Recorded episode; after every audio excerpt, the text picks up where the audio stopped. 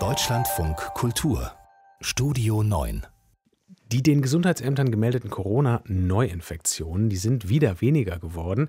Jetzt ist es natürlich nur eine Zahl ähm, und eine Zahl nach einem feiertagsverlängerten Wochenend, äh, Wochenende oder an einem feiertagsverlängerten Wochenende. Aber es ist natürlich psychologisch schon so eine Marke, dass die Inzidenz erstmals seit März unter 100 unter diesen Wert gesunken ist. Nicht nur psychologisch, sondern natürlich auch für mögliche Lockerungen ein relevanter Wert.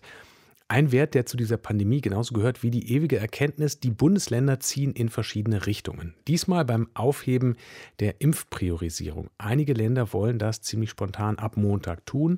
Berlin zum Beispiel, unabhängig vom Impfstoff. Wir haben zwei KollegInnen gebeten, darüber nachzudenken, ob das eine gute Idee ist. Den Anfang macht Silke Hasselmann, die erklärt, warum sie meint, ja, ist eine gute Idee. Na klar ist sie dafür, werden Sie vielleicht sagen, wenn ich Ihnen erzähle, dass ich vorvergangene Woche meinen linken Oberarm freimachen durfte.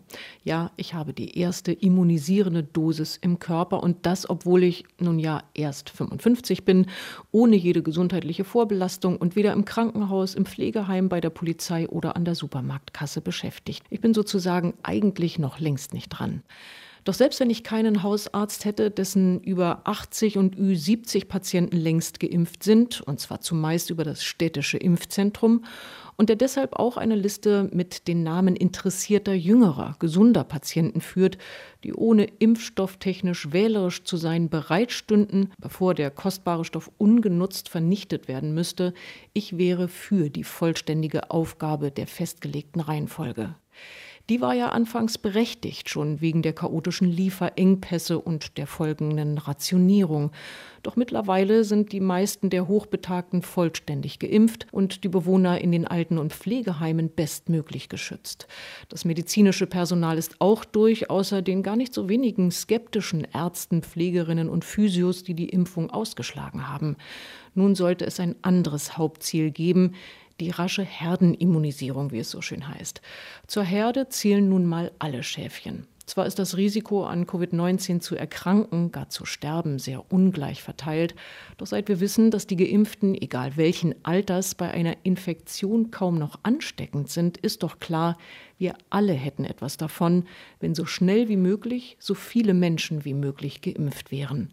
Also weg mit den zu bürokratischen Priorisierungshürden, die in der Praxis häufig schon deshalb unterlaufen werden, weil viele der bislang priorisierten Impfkandidaten ihre Termine ohne Absage sausen lassen. Nein, lieber die theoretisch gut gemeinte Reihenfolge auf den Müll werfen als praktisch ungenutzten Impfstoff.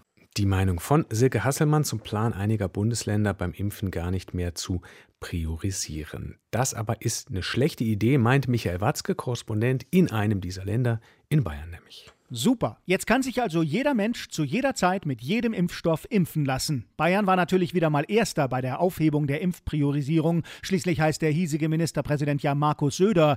Die anderen Bundesländer zogen natürlich sofort nach bei der Vakzinvariabilität. Keiner will der Letzte sein. Klingt ja auch erstmal nicht schlecht, dass jetzt alle Bürgerinnen und Bürger die maximale Impffreiheit haben. Nur, was hilft's? Der Flaschenhals beim Impffortschritt ist nicht die Priorisierung, sondern der Mangel an bestimmten Impfstoffen. Die Freigabe wird nicht für mehr Impfstoff sorgen, sie macht aber aus einem geordneten, wenn auch manchmal überbürokratischen Vorgang ein Wildwest-Impfrodeo. Jeder will nun BioNTech oder Moderna kriegen, weil dort die Impfabstände geringer sind und man schneller durchgeimpft ist. Noch beliebter Johnson Johnson, da reicht schon eine Impfung. AstraZeneca dagegen wird einem derzeit geradezu nachgeschmissen. Keiner will es. Warum? Nicht wegen möglicher Nebenwirkungen, sondern weil bei diesem Vakzin der Impfabstand zwölf Wochen beträgt. Wer sich heute eine Dosis Astra in den Oberarm schießen lässt, wird vor den Sommerferien kaum mit dem Impfen durch sein. Auslandsurlaub ohne Quarantäne wird dann schwierig. So entsteht ein Wettbewerb. Wer ist am schnellsten durchgeimpft? Wettbewerb ist oft förderlich, um etwas zu beschleunigen. Beim Impfen aber wird Competition für Frust sorgen. Deshalb ist die Aufhebung der Impfpriorisierung der falsche Schritt.